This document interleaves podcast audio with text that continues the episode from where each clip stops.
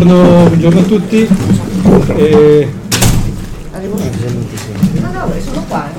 Avanti. buongiorno a tutti, Eh, sono Giorgio Raffaelli, sono 42.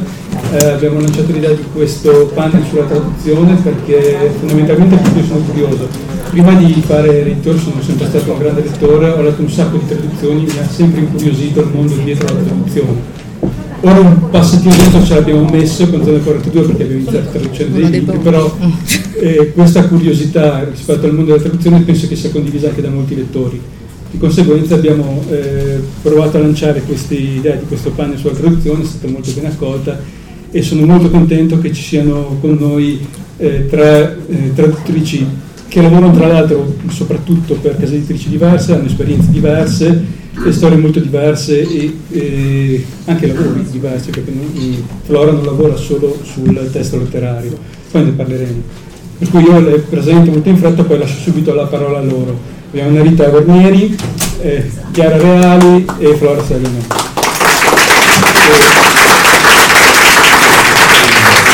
Lascio subito a loro la parola perché si presentino magari con, dicendoci magari da come sono arrivate alla traduzione e quali sono gli aspetti più interessanti magari della, della loro, della loro professione. Mm, io quando ci siamo messi d'accordo per questo panel mi sono raccomandato di cercare di fare, abbiamo poco tempo, eh, siamo sempre in dura. per strani mondi, interventi eh, forti ma, lunghi- ma corti, in modo da poter parlare e raccontare più cose possibili e soprattutto poter poi parlare con voi. Partiamo da. Allora, io ho cominciato per gioco, per tradurre due libri, uno di fantascienza e uno western per un'amica, poi ho avuto un colpo di fortuna, ho venduto la traduzione western e da lì ho cominciato e poi sono passata alla Libra e alle Nord, sempre proponendo un romanzo di Star Trek che non compravano, mi dicevano sì però traduce bene e mi davano lavoro. Quello lì l'ho poi piazzato alla Garden molti anni dopo. Questo è stato il mio inizio molto in sintesi. Il mio inizio molto in sintesi è stato eh, volevo capire che cosa dicessero le canzoni dei Guns N' Roses Eh, poi ho accantonato questa, questa passione perché comunque era una cosa che, che mi era piaciuta tantissimo fino a quando non sono stata risvegliata eh, da, da Zona 42 che mi ha chiesto di tradurre il, il loro primo romanzo Desolation Road Cioè, siete troppo bravi. Cioè, Hai chiesto sintesi, sintesi hai. Quindi. Allora, io, io mh, ho cominciato a fare la traduttrice perché alle medie ho avuto una bravissima insegnante di inglese, stranamente, visto che parliamo del Giurassico, che mi ha appassionata alle lingue, sono l'unica in casa che parla le lingue, per cui subito dopo ho fatto il liceo linguistico, che sono stata costretta a fare una scuola privata perché non esistevano i licei linguistici all'epoca statali e, e da lì volevo un lavoro che avesse a che fare con, con le lingue. Per cui non ho capito subito che volevo fare traduzione, per cui ho fatto il concorso in diplomazia, ho fatto il concorso all'Unione Europea, mi sono specializzata in studi internazionali, eccetera. Poi finalmente ho avuto l'illuminazione che era quello che, che volevo fare.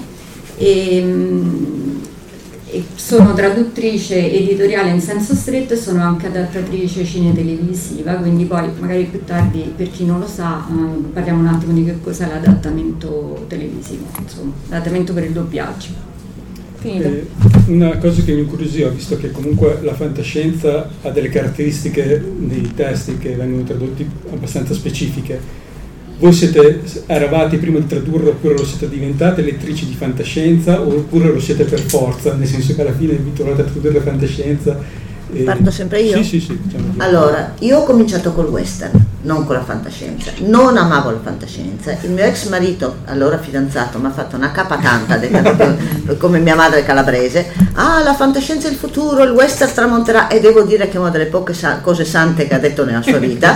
A calci mi ha costretto a leggere Star Trek e ha creato un mostro, aperta e chiusa parentesi. E da lì eh, ho tradotto appunto il prezzo della fenice di Star Trek, che è quel, per passione, che è quello che poi mi ha aperto le porte delle traduzioni prima con la Libra e poi con la Nord nel campo della fantascienza, che premetto a me continua a non piacere perché a me piace il fantasy. Scusatemi, è un'eresia, ma io amo il fantasy, non la fantascienza.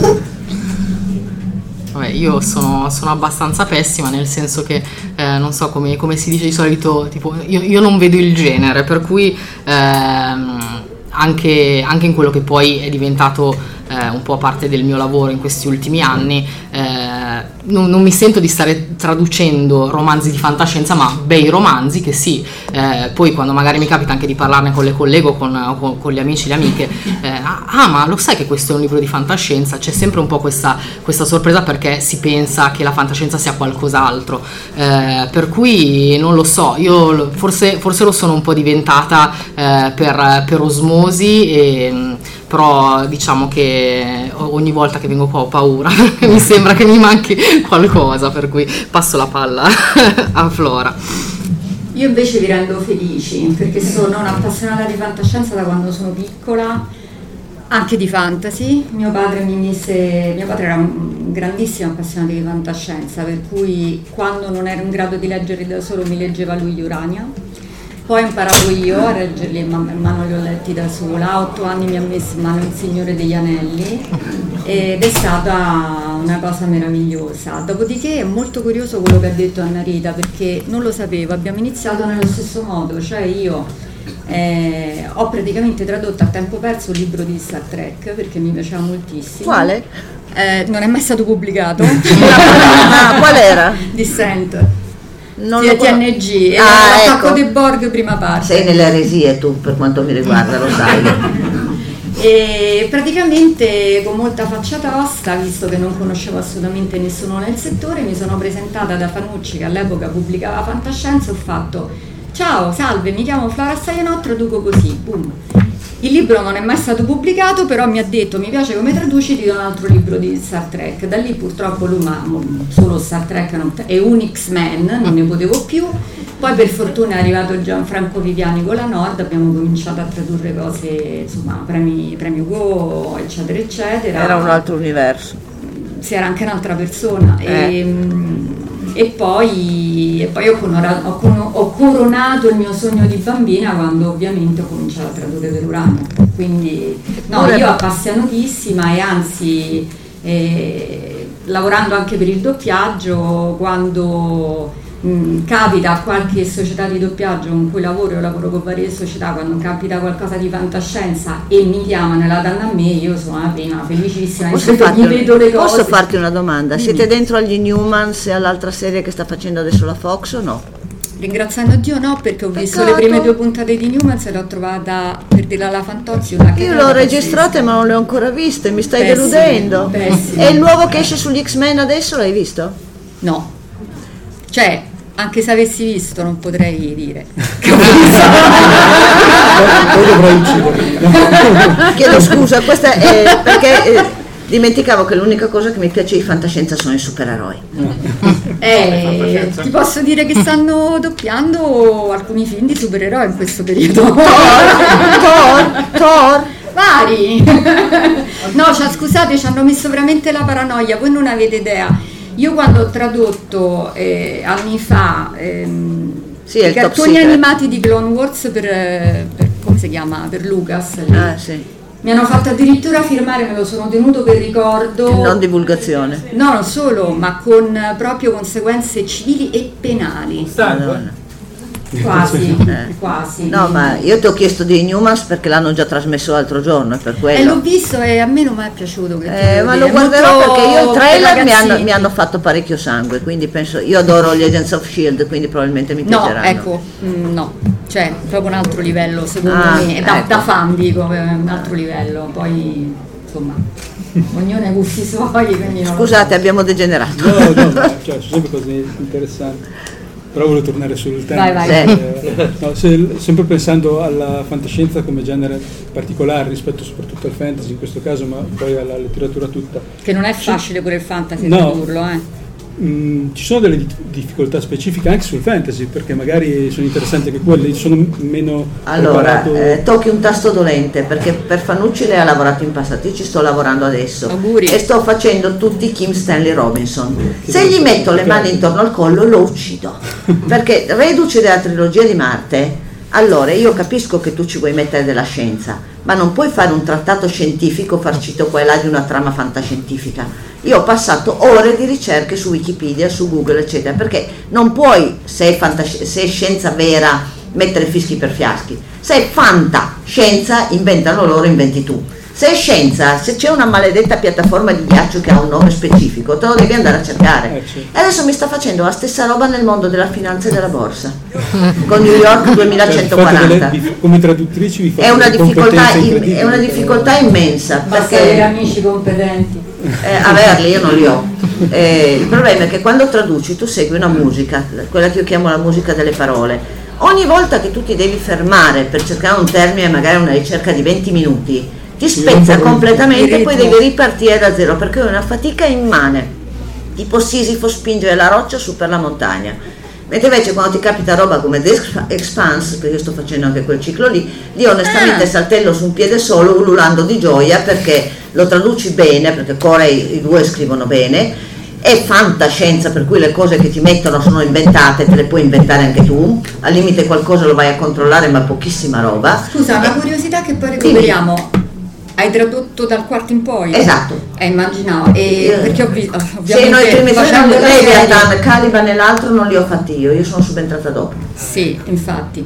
Infatti, noi ci stavamo Eh, chiedendo. però no, io li ho letti, non so, No, onestamente non sono, detto da me che sono criticissima, non sono tradotti male. Ehm, Sono leggibili, che è più di quanto si possa dire di No, una domanda che ti volevo chiedere. Hai visto la serie prima di tradurre? No, vorrei tanto vederla se qualcuno mi dice dove la trovo. Netflix. Ne parliamo No, dopo. no, ne ne- parliamo dopo. Eh no, io no, e tra l'altro me l'hanno dato da tradurre, che non mi avevano neanche dato i tre volumi prima, li ho letti in corsa mentre traducevo il Sibola, Sibola ah, non mi ricordo più la seconda parola del titolo. Vai, Chiara.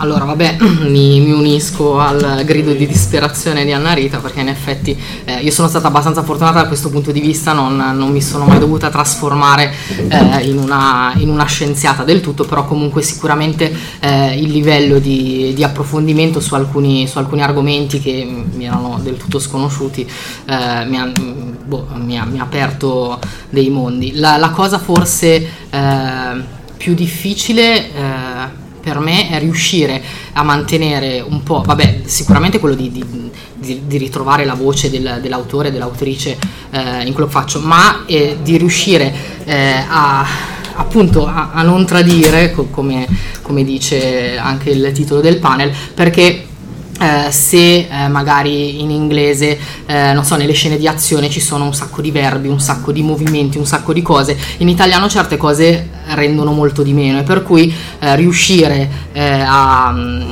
a mantenere incollato il lettore eh, alla pagina eh, senza allo stesso tempo eh, tradire il testo originale. Forse è la cosa che, eh, che a me fa tutte le volte Devi ritrovare in italiano la musica che Eh c'è in sì, inglese. sì, eh, lo so, è quello, però appunto poi hai sempre il dubbio di dire, oddio, ma starò facendo giusto, perché vabbè, poi il, il Fatti dubbio guidare è... dall'istinto, Eh sì, grazie. Qualcuno conosce Strauss? Di nome sì.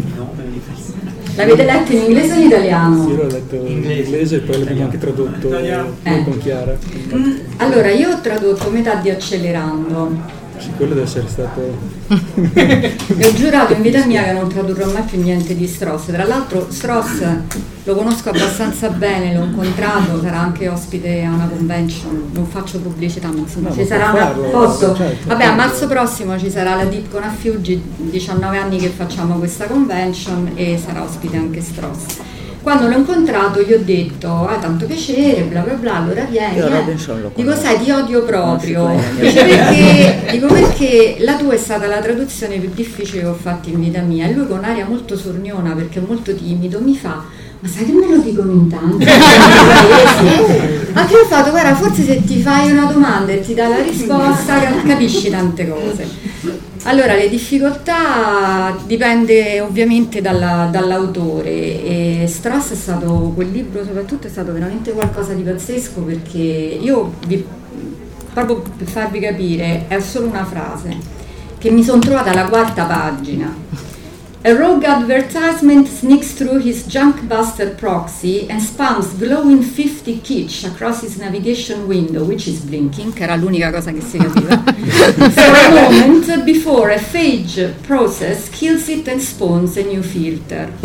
Dopo sangue, lacrime, notti insonni, eccetera, e tanto aiuto da, da amici, come dicevo prima, che sono importanti, è diventato una pubblicità illegale, si infila nel suo proxy ammazza spot e per un attimo spamma luccicante kitsch anni 50 sulla sua finestra di navigazione che lampeggia, l'unica cosa che si capiva, prima che un processo batteriofago la uccida e generi un nuovo filtro. Quindi queste sono le cose che proprio sono degli incubi pazzeschi.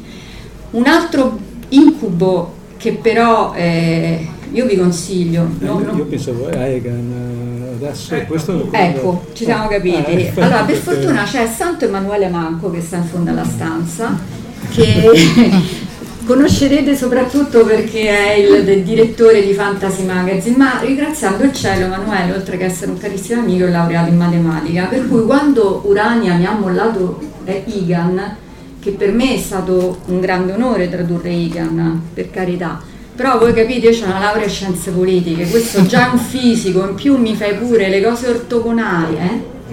le cose ortogonali, le, una fisica nuova, eccetera, eccetera, ho detto mh, mm, proprio alla romana non gliela posso fare. Allora ho chiesto a Emanuele, che è stato carinissimo, di riguardarmi le parti di, di fisica e matematica perché, perché noi traduttori è vero che dobbiamo essere in grado di tradurre qualunque cosa, però come dicevano loro fai tante ricerche, ne fai tantissime, ma ovviamente non sei, non hai la competenza poi tecnica alla fine, anche se fai tante ricerche. Quindi secondo me è anche estremamente importante capire quali, quelli che sono i propri limiti e cercare assolutamente aiuto nelle persone qualificate che ti possono dare una mano, perché non basta la ricerca su internet, assolutamente no, secondo me. Agganciandomi a questo aspetto, voi come traducete proprio praticamente? Eh, cioè, io leggo e scrivo, tutto... io apro il file di Word e scrivo l'italiano e cancello l'inglese man mano che vado giù. Ah. Anch'io.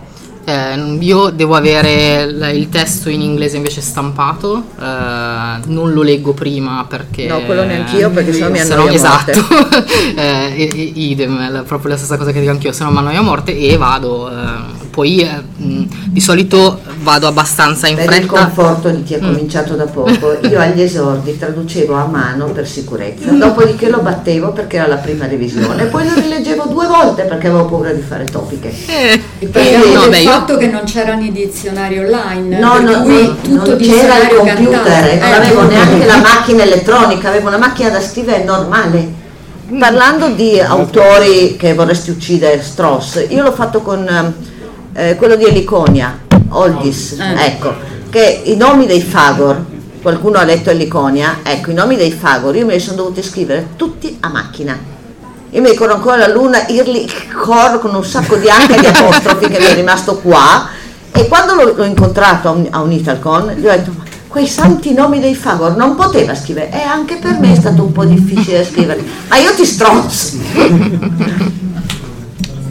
io non leggo prima invece per un altro motivo fondamentalmente, no due. Il primo è che non ho tempo. Anche. Perché tanto le traduzioni si devono fare cotte e mangiate, non c'è mai tempo e secondo perché sinceramente mi voglio mettere nella posizione del lettore, cioè voglio mm, non farmi condizionare eventualmente da cose che si scoprono dopo involontariamente traducendo quello che avviene prima, quindi io preferisco seguire come fate anche voi immagino la, il normale svolgimento della storia e poi logicamente tornare indietro quando si è finito tutto e vedere qualche volta ti capita che devi aggiustare il tiro su esatto, qualcosa perché esatto. quello che hai trovato dopo. A me è capitato una volta sola con un libro che non ricordo più onestamente cosa fosse perché ne avevo 500-600 al mio attivo che era tutto in flashback per cui lì al, te- al, secondo capitolo ho dovuto fermarmi e leggerlo perché essendo tutto giocato certo. in flashback a un certo punto non capivi più assolutamente niente. sì, certo. sì, quello ho dovuto per forza. Se no in linea di massima no anche perché ti dico che se il libro è bello lo rileggi due o tre volte volentieri se il libro non è bello quando arriva la revisione hai voglia di lanciarlo da una finestra. Eh, come, come vi regolate a proposito dei libri brutti? No aspetta rimodulo la domanda. Sì, vai, rimodulo la domanda.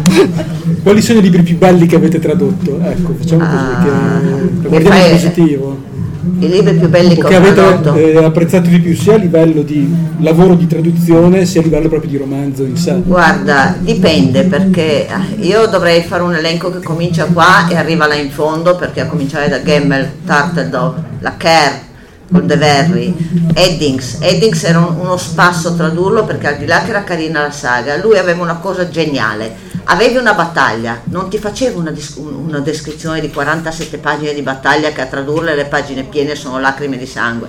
Ti faceva un dialogo fra tre o quattro personaggi e nel dialogo che scorre via bene ti raccontava la battaglia. Io lo adoravo per questo, fra le altre- e poi era umoristico. I romanzi che mi sono piaciuti di più, beh, un, un ciclo che mi è rimasto nel cuore è il ciclo del Pliocene della May e dell'intervento, che pur essendo fantascienza l'ho adorato.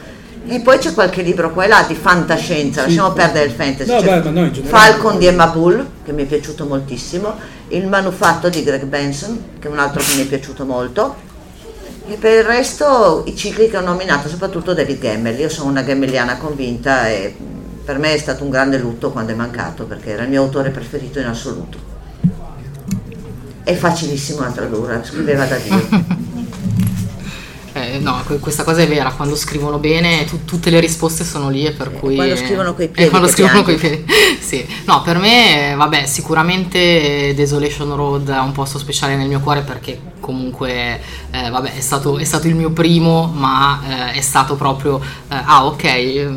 ehm, prova a fare questa cosa che non hai mai fatto entrando proprio nel- nella fossa dei leoni perché insomma non è stato facilissimo e eh, non, lo- non- non mi sono mai riletta dopo tutte le revisioni eccetera e avrei paura a farlo adesso sinceramente A questo Eh, proposito poi devo dire ehm, una cosa. Beh, sicuramente ho amato tantissimo Selezione Naturale di Trisha Sullivan, che chi, chi era qua l'anno scorso ha, ha avuto il piacere di conoscere perché, perché è geniale. È, proprio un, uno di quelli, un esempio di, di questa cosa che dicevo, del, del fatto che quando eh, un libro è scritto bene, anche se è difficile, perché comunque è molto complicato il libro di, di Trisha Sullivan, eh, le risposte sono nel testo, per cui eh, io chiedo sempre eh, la possibilità di, di mettermi in contatto con, eh, col- con gli autori e con le autrici prima di iniziare, ma poi alla fine non lo faccio mai se sono, se sono appunto libri fatti bene, così come mi è successo adesso con, eh, con Laguna di, di Nedio Corafor, che eh, è è incredibile, mi ha, mi ha costretta a riflettere su un sacco di cose perché non solo è un libro di fantascienza, ma appunto è un libro eh, che è ehm, ambientato a Lagos in Nigeria, che utilizza ehm, tutta una serie di, di dialetti e di linguaggi africani per cui eh, l'incontro con l'altro avviene in molti modi diversi e per cui è stato, è stato molto bello. A me, devo dire, questo Degan è molto bello. A me è piaciuto moltissimo perché al di là del fatto che c'è tantissimo di parte tecnica, lui scrive benissimo, eh, la storia è vincente, la- descrive molto bene i personaggi, a me è piaciuto veramente tanto. Poi in realtà il libro che mi piace di più che ho tradotto non è di fantascienza ma è horror, ed è un McCammon, L'ora del lupo. E, e poi mi è piaciuta tantissimo la Iarbro, la Iarbro che, che sarà, tra l'altro sono molto Guardo le contenta perché sarà uno degli ospiti d'onore della Worldcon dell'anno Guarda che per me è nettamente superiore di Rice, nettamente superiore Anne Rice, all'epoca le correzioni bravissima e. mi è piaciuto molto tradurla e per fortuna ho scoperto che parlava italiano dopo aver finito la prima traduzione. Eh, se adesso qualcuno mi Prima sarebbe stato un grossissimo problema perché già insomma pensare che l'autore che tu stai traducendo può capire traduzione come hai fatto la traduzione mi ha terrorizzato. Questo infatti è un problema che spesso non si pone proprio, però quando capita deve essere davvero strano. per fortuna, ripeto, a me è successo dopo, lei è stata molto carina perché la due traduzione le era piaciuta e infatti mi ha fatto anche una bella dedica quando ci siamo visti, lei è terribile, lei aveva contestato completamente la traduzione dell'olandese, perché lei parla 4-5 lingue, per cui è una che insomma gli dà giù.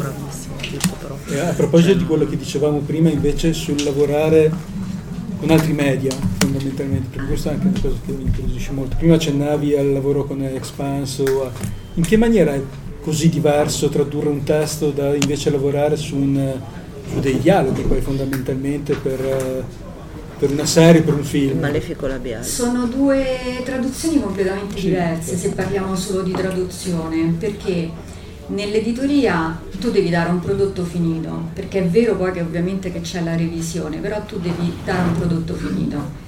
La traduzione per il doppiaggio è una traduzione di servizio, cioè tu devi mettere in grado l'adattatore di capire esattamente quello che stanno dicendo in originale. Per esattamente intendo le parole, il tono, eh, se c'è un'imprecazione, il livello di imprecazione. Io faccio sempre... Che ci sono delle note, immagino, di fianco al testo tradotto. Io, io, di solito do due o tre scelte di traduzione ah. quando si tratta. Faccio sempre un esempio subito. In inglese it's raining cats and dogs, piovono cani e gatti, in italiano è piove a catinelle. Ma in una traduzione per il doppiaggio è bene mettere piovono cani e gatti anche come seconda alternativa, perché mentre per una traduzione editoriale sarebbe un errore clamoroso, nella traduzione per il doppiaggio tu fai capire all'adattatore che esiste questo modo di dire e poniamo il caso che si tratti di un cartone animato dove si vedono cani e gatti piovere veramente, tu devi dargli tutti gli strumenti per poter risolvere il problema. Poi so cavoli suoi perché voglio vedere come la risolve, però tu questo lo devi fare. Perché c'è anche il discorso del labiale in mezzo. Quello che riguarda l'adattamento, la traduzione... Cioè l'adattatore deve tenere presente anche quello. La, la tra, sì, ovviamente per quanto riguarda invece il, la tradu- l'adattamento, allora l'adattamento significa preparare il copione per il doppiaggio, cioè vuol dire eh, fare in modo che eh, non solo corrisponda, sembri naturale, che sembra che stiano parlando in italiano nel nostro caso, ma fare anche sì che eh, dicano tutto quello che devono dire nel modo migliore possibile, con i labiali giusti, non te ne devi accorgere poche parole, cioè chiaramente se dicono c'ha A, tu non puoi fargli dire boh o, o, cose di quel cioè molti magari lo fanno pure però insomma sinceramente. Poi il copione non so se l'avete mai visto ma ci sono le indicazioni per i doppiatori ci sono delle sigle particolari C in campo vuol dire che vedi quello che sta parlando quando lo doppi l'attore fuori campo e fuori campo quindi te ne puoi fregare del labiale di spalle, accavallato, ce ne stanno tantissimi, perché chiaramente il doppiaggio, la cosa fondamentale sono i soldi, cioè i turni di doppiaggio costano, i turni di... Costa tutto, quindi un turno di doppiaggio in più può significare anche 3-4 mila euro. Quindi è chiaro che tu devi andare con un copione che, che tu vai, lo legge per la prima volta lì il doppiatore con le indicazioni del direttore del doppiaggio che è un vero e proprio regista gli dice quale intonazione deve fare eccetera eccetera lui nel giro di due, massimo tre prove, se no non fa il doppiaggio, devi riuscire a farla buona, diciamo, quindi il copione deve essere fatto bene. In realtà queste sono le differenze, per me le due traduzioni sono anche complementari, almeno per me è stato così, perché? Perché fare tanto doppiaggio ti consente sicuramente di migliorare nella traduzione dei dialoghi, gioco forza, quindi quando poi ti ritrovi nei libri a tradurre i dialoghi vai proprio spedita Inoltre, se traduci libri, sicuramente sei agevolato se fai traduzione di documentari, perché comunque lo stile narrativo già ce l'hai. Quindi secondo me dovrebbero essere, dovrebbero essere molto, molto complementari. Il problema grosso, secondo me, attualmente ancora del doppiaggio in Italia è che la traduzione del doppiaggio spesso viene fatta a livelli di vabbè ma tanto io ho fatto l'inglese a scuola, me lo posso tradurre anche da solo e poi ci ritroviamo sì. a cose tipo, mi ricordo un documentario di Fox che c'era il Lem che stava atterrando sulla Luna e dicevano originale qui Eagle qui siamo atterrando nel mare della tranquillità che è stato tra- in italiano, il doppiaggio italiano diceva qui Eagle tutto tranquillo. Scusa, vogliamo citare una cosa ancora più clamorosa, il terzo di Star Wars, quando escono dall'iperspazio gli stanno sparando addosso che c'è Lando Carlissian che in italiano dice ci stanno sparando di punto in bianco quello è un point blank range bruciapelo. C'è una leggera differenza fra di punto in bianco e bruciapelo. Io una volta l'ho notato perché stavo traducendo di mio e la famiglia guardava eh, Star Wars in eh, quindi ho solo sentito, non ho visto, perché l'immagine ti fa sì. perdere. È un altro bellissimo Conquista del West, western nel 1960, con i plainsmen che giravano per le colline e le montagne con i loro cavalli senza zoccoli. Shoeless, senza ferri.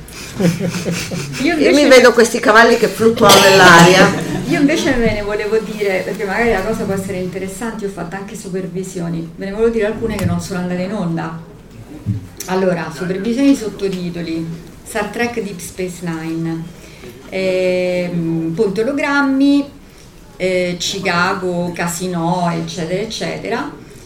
E eh, normalmente in, inglese, in italiano funziona così, se tu hai una parola in inglese, in italiano perde la S, quindi noi diciamo questa settimana ho visto tre film, non tre films, però un minimo di buonsenso ci vorrebbe, per cui praticamente il sottotitolo c'era eh, una donna che andava da una guardia per- perché la doveva distrarre e diceva guardia guardia quel signore mi ha rubato tutte le fish, solo che avevano tolto la S.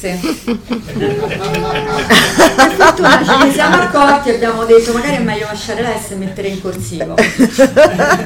Poi sempre in Star Trek Deep Space Nine poi hanno capito che forse era meglio che la davano da tradurre a me e altri colleghi che si intendevano di Star Trek, abbiamo trovato il buco del verme. Ah, il wormhole.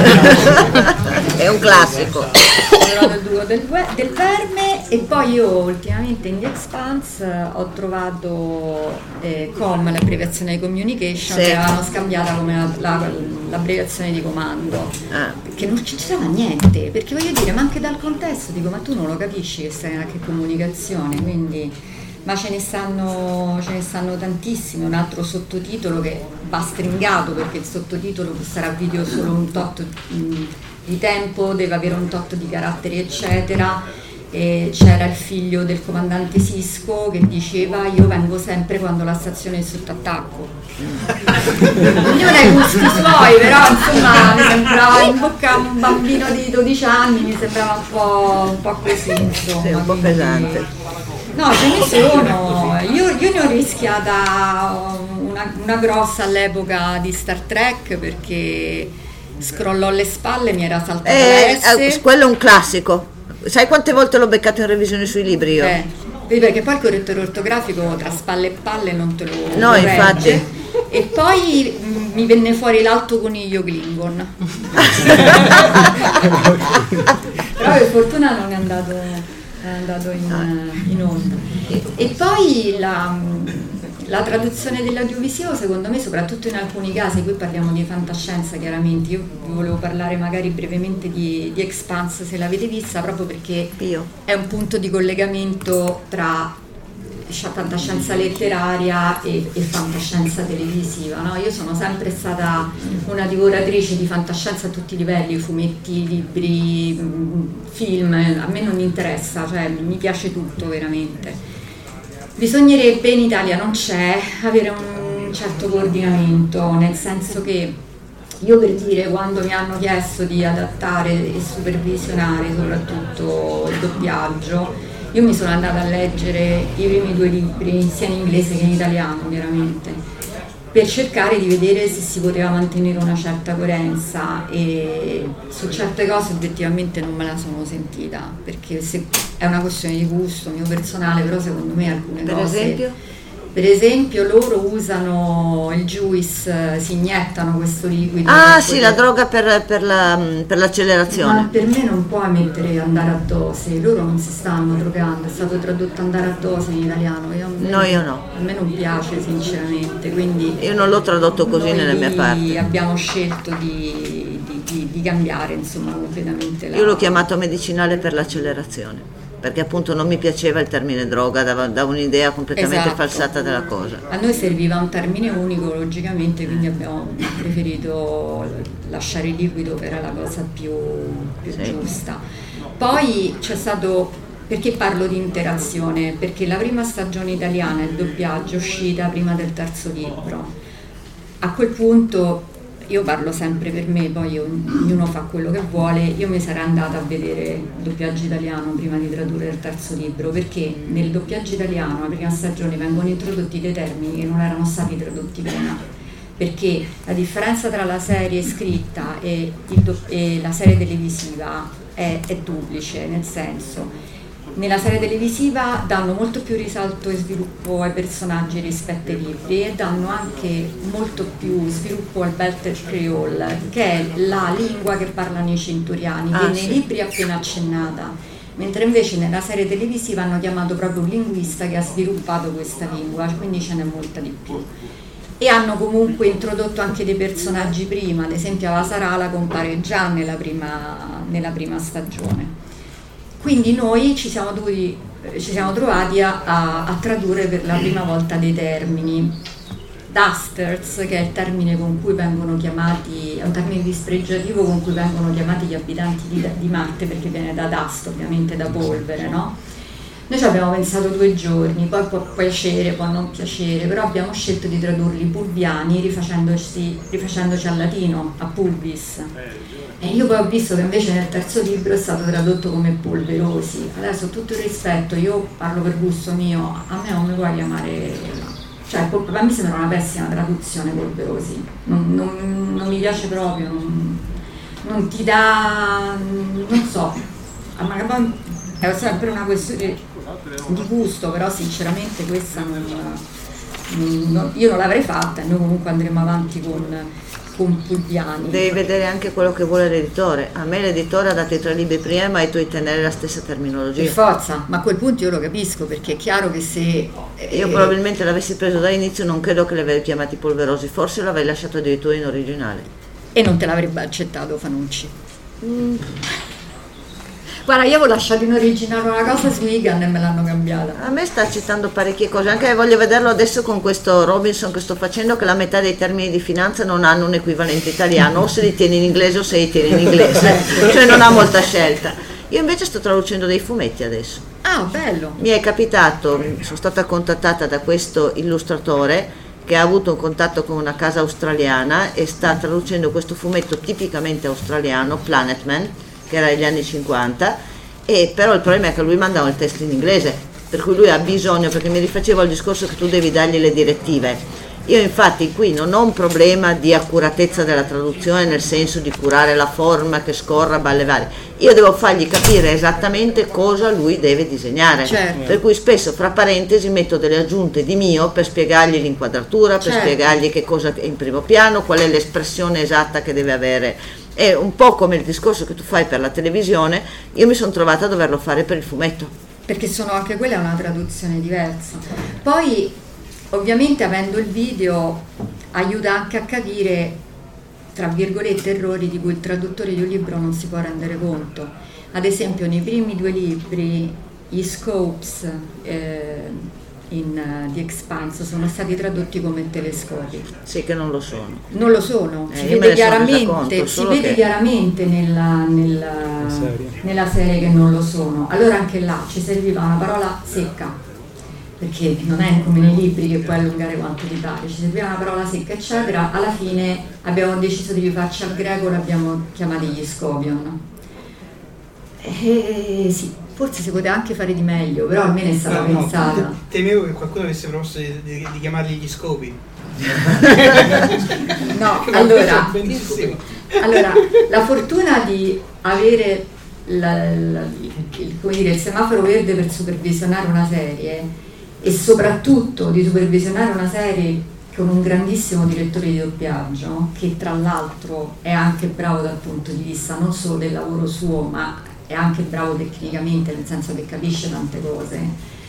E è stata questa, nel senso, cioè l'ultima parola è sua, ma l'ultima parola era nostra, nel senso che il, infatti, infatti Netflix non ha avuto assolutamente niente da ridire, è stata una grossa soddisfazione questa.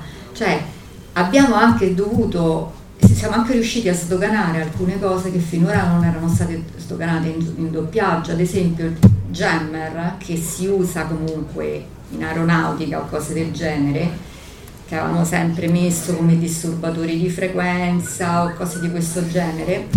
Noi alla fine abbiamo cercato di farlo il meno possibile, ma noi abbiamo stocanato anche il verbo, l'abbiamo trasformato in gemmare, perché quando tu hai un primo piano e, e, e c'è there jamming e Netflix vuole la corrispondenza assoluta delle sillabe tra l'italiano e l'inglese, che questa è una follia secondo sì, me pura, è, è, chiaro che non puoi fare altrimenti. La, ma siamo stati molto attenti a farlo soltanto su, soltanto su, su quello, insomma. E poi, vabbè, vi potrei dire tante altre cose, ma sinceramente preferirei... Esatto. Infatti volevo chiedere se avevate domande, curiosità o meno che riguardino la traduzione. Io avrei una domanda che, riconducendoci al titolo dell'incontro. Il traduttore tradisce, secondo voi, quando è troppo letterale o quando ci mette troppo di suo? Quando è un cane. Brava.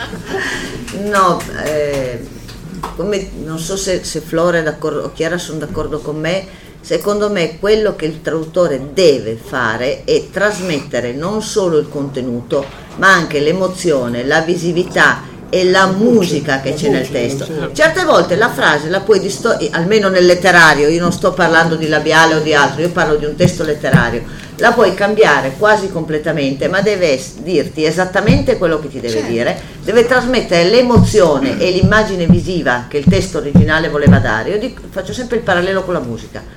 Cioè io ho un testo di Bach, un testo di Beethoven, ho, ho la- la- la- una, una delle sinfonie di Vivaldi, l'emozione che la- l'autore provava quando l'ha scritta deve essere quella che tu devi dare al pubblico. È la stessa identica cosa, sono d'accordissimo, è la stessa identica cosa anche nel doppiaggio, tant'è vero che nel doppiaggio tu devi seguire il ritmo della battuta. Poi è chiaro che ci sono delle eccezioni. Molto spesso in inglese usano delle frasi interrogative che per noi sono affermative. Esatto. In quel caso non lo puoi fare, però tu devi seguire proprio il ritmo anche, anche sonoro, anche sonoro della battuta. Quando la, la differenza più grossa che io ho trovato è data dal fatto che mentre nello scritto tu non hai, eh, come dire, confini, nel senso che se ti allunghi di due parole non succede niente, chiaramente nel video Eh, hai sì. perché è il confine del labiale, adesso addirittura è il confine delle sillabe, che è allucinante, speriamo che Netflix capisca che, eh, che si farebbero dei doppiaggi anche migliori potendo anticipare magari un po' la battuta fuori campo o cose del genere. È ancora più difficile, quindi io prima l'ho detta come battuta, ma io lo dico seriamente, cioè secondo me per tradurre bene, vabbè, partendo dal presupposto che conosci bene l'italiano, conosci bene la lingua da cui traduci, conosci bene la cultura da cui traduci, eccetera, eccetera, fondamentalmente devi applicarti il tempo necessario. Se vuoi fare una cosa arruffa, arruffanata, la puoi fare, ma non viene bene. Cioè, mm, E la se- devi fare col cuore. sì, la devi fare perdendoci tempo come professionista perché è il tuo lavoro, perché sei pagato per quello e perché a prescindere da quanto sei pagato, se tu accetti di essere pagato un euro o 10 euro, io sono dell'idea che il lavoro lo devi fare allo stesso livello perché comunque sia hai accettato quel lavoro e poi va il nome tuo sopra. Cioè, secondo me è così e purtroppo mm, insomma alcuni non lo fanno, ma anche a livello di adattamenti io penso che anche senza magari conoscere gli originali ogni tanto non vi capita di sobbalzare sulla sedia per qualcosa di strano. Più che ogni tanto, Quindi più che ogni tanto. Cioè prima Mi, mi sembra di aver notato, ma forse un contrasto tra quello che diceva prima Marita e quello che aveva detto in precedenza, cioè che non leggete il testo originale. Cioè come si fa a rendere no, non leggiamo tutto prima, intendevamo. Cioè, io non mi leggo il romanzo prima di tradurlo, anche perché uccido l'emozione e non sono in grado. Il periodo lo leggo man mano che lo traduco. E Certo. quindi la musica è come se io ascoltassi una canzone e la scrivessi mentre l'ascolto. Non c'è una contraddizione. No, non ho capito perché, perché era una contraddizione. Eh, No, a me sembra, ma io sono ignorante in questo campo, per cui che eh, bisognerebbe leggere prima per, per prendere un po' tutta l'atmosfera. Al la- contrario. No, Guarda, sono due metodi, sono metodi, no, non è che c'è anche chi lo fa. Io conosco tanti colleghi che lo fanno questo prima. Sono due approcci diversi. Io preferisco l'approccio, anche loro mi pare di capire, preferisco l'approccio da lettore, scoprire piano piano tutto quanto, perché è quello che Poi è vuole chiaro che il l'autore. testo viene Viene rivisto, poi- e sì. prima di darlo all'editore, almeno altre due passate uno le fa. c'era E abbiamo una struttura di difficoltà particolari della fantascienza, siccome poi di voi tradurremo anche il fantasy. Le difficoltà particolari del fantasy. Fantasy non ha difficoltà, il fantasy paragonato alla fantascienza è un fiume placido che scorre sereno, ti metti, scrivi e vai tu tranquilla. Capita di rado, ogni tanto, io per esempio parlavo oggi con l'amico Yuri, mi ha riportato ai tempi di Lioness, quando ho tradotto Lioness di Vance, ti capita nel fantasy certe volte, e con Lioness è successo, che ti descrivono, che ne so, un banchetto o una foresta. E hai liste di nomi di cibi, liste di nomi di alberi lì onestamente hai da passare i tuoi buoni 20 minuti col vocabolario in mano per andare a cercarti tutti i cibi strani che si è inventato Vance o tutti gli alberi particolari perché a me la vegetazione non sta in mente per cui la devo ricercare tutte le volte. ma al di là di questo oppure ti può capitare che c'è qualcosa di fantastico appunto che è stato inventato dall'autore e come giustamente lei diceva per i pluviani ok ti devi fermare un attimo e studiare un- un'invenzione adeguata per il testo italiano. Io per esempio qui mi levo tanto di cappello al traduttore del Signore degli Anelli perché Gran Burrone eccetera gli è stato fatto un lavoro egregio con la traduzione dei nomi. E, quello è la difficoltà del fantasy prevalentemente. Per il resto, ripeto, almeno per me, perché mi è congeniale, io quando mi dicono ti do un fantasy, ah, ah bene, posso rilassarmi. Eh, Io sono d'accordo con Anna Rita, l'unica cosa che posso pensare dei fantasy che ho tradotto che è stata particolarmente un po' più difficile è stata la descrizione della costruzione di un arco partendo dall'uccisione del coniglio. Tutti i passaggi, a parte che Cosa era anche abbastanza. coniglio? Eh, perché glielo- lo costruivano col coniglio, Era prendevano i ten- era la Llewellyn. Ah, Llewellyn, prendevano i tendini, prendevano le ossa e ci facevano. cioè, era un po' schifoso detto per noi. Perché io avevo trovato una E- descrizione di un arco anch'io, ma era in faced e usavano il legno di tasso. Eh, magari, no, usavano il coniglio, lo sfogliavano, gli facevano varie cose, facevano la colla, adesso poi non me lo ricordo perché sono passati tanti vent'anni forse, però quello è stato un po' schifoso e anche un po' difficile da tradurre perché obiettivamente vai a capire come parti da un coniglio e fai un arco, quindi Sì. anche quello è stato un po' più difficile. Però per il resto sì, in effetti io penso che al di là della scelta dei nomi... Sì, il fantasy è molto più liscio. sì, certo, anche là devi avere una grande inventiva perché non è facile arrivare come diceva Sai cosa? Forse richiede una maggiore padronanza della lingua italiana, perché deve avere un livello di scorrevolezza del testo diversa, più letterario che non la fantascienza. Io parto sempre dal presupposto che se fai il traduttore italiano dovresti Sì, ma no, no, no, non mi sono spiegata. No, la credo- fantascienza è più, eh, come posso dire, immediata, eh, frasi più secche. Invece il fantasy tende ad avere un respiro più ampio, per cui devi stare più attento, cioè ti richiede Io sì, un però po'- forse dipende anche dall'autore. Prendi ad esempio la Bujold, secondo me c'ha... Ah, la Bujold sì, non la amo A me particolarmente. invece sì, a me piace tantissimo lei come scrive, io la trovo scorrevolissima. e- No, no, a me non è piaciuta granché, onestamente. Eh, abbiamo un'altra domanda. Posso fare una domanda un po' fuori? Come può uscire una traduzione come quella di Breck, di Ancillary Justice? in italiano? Ah, dovresti chiederla a Fanucci? No. Non puoi chiederla a noi. Non so, no. non so chi è, che, perché ma è- e perché fai la domanda. Ecco, esatto, condivido. voi traduttori, traduttrici, Sì. Eh. come può essere pubblicata, secondo voi, una, tra- una traduzione come quella della Lecky eh, che è uscita sul primo volume Probabilmente No, ma in che senso fa schifo? Non ho Fa capito. schifo. È, è stato molto Eh, discusso. guarda, c'è un. C'è un detto molto carino in inglese: Pay peanuts, get monkeys. Esatto. Eh, Eh, io potrei dirti una cosa che invece mi è stata detta da un editore che non è più, più in vita, poverino, e non era Viviani, che lui si giustificava dicendo che non poteva pagarmi più di 1000 euro a libro perché se doveva pagare di più pigliava il primo neolaureato uscito dalla facoltà di lingue e dava a lui 500.000 euro per tradurre la cosa. È così che poi ottieni le traduzioni schifose, senza nulla togliere al neolaureato. Però eh, ci vuole anche il mestiere, perché il mestiere non si impara oggi. Io sinceramente sarò cattiva, ma io adesso traduco molti pochi libri rispetto a prima. Io sono passata da 6-7 libri l'anno, adesso ne traduco uno, massimo due.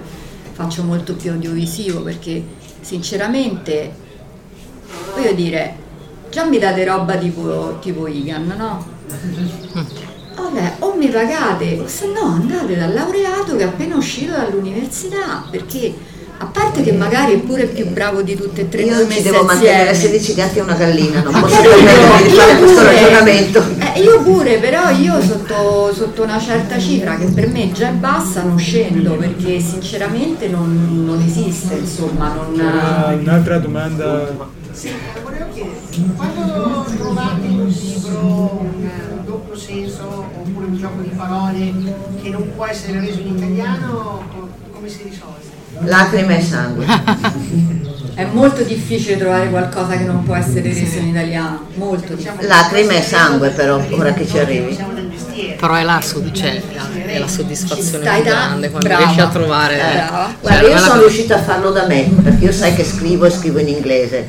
Tanti anni fa avevo scritto, se ti ricordi, le grotte di Arcadia per Star Trek, ed era in inglese.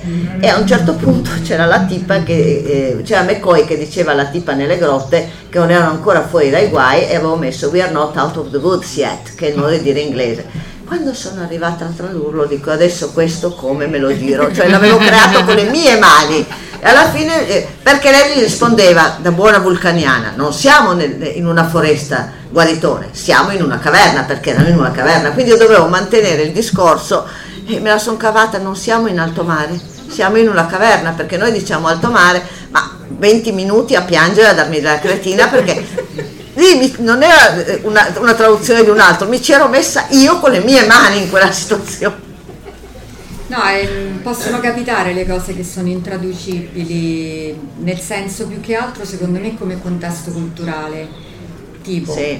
contesto- cosa cretina, se in un libro, serie televisiva, qualunque cosa sia, viene nominata una marca di saponi o di cereali che è tipica dell'America ma che da noi non si conosce, a quel punto devi mettere un corrispettivo, Esatto. se lo puoi mettere e te lo consente la cosa, se pensi che sia ridicolo cambi, metti ge- generalmente cereali, metti, metti varie cose. Sì, capita spesso. Calvin Klein, Levi Strauss. Eh, magari fosse così semplice, certe volte trovi delle robe che devi andare a cercare su Google perché non sai il che problema, diavolo è. il problema secondo me più grave è l'opposto, cioè quando eh, cambiano e non dovrebbero cambiare. Io tanti anni fa ho tradotto una cosa per un'adattatrice, veniva citato l'Hobbit, non era ancora uscito Il Signore degli Anelli, quindi nessuno conosceva Tolkien, più solo che l'avevamo letto. E le avevo messo una nota grossa così in grassetto, guarda che questo libro è molto famoso anche in Italia, non lo cambiare, lascialo. Risposta sua è stata, beh ma io non l'ho letto, non lo conosco, quindi cambio. Questa a me è una cosa che dà estremamente fastidio perché no, tu ti documenti, il fatto che tu non lo conosca non vuol dire niente, avessi quante cose non conoscevo io e, e ho visto poi invece che erano, che erano famosissime. Ah, zero. Siamo arrivati a zero. Speravo ci fosse tempo per un'altra domanda, ma non c'è. Facciamo fuori. Beh, noi siamo ancora qua.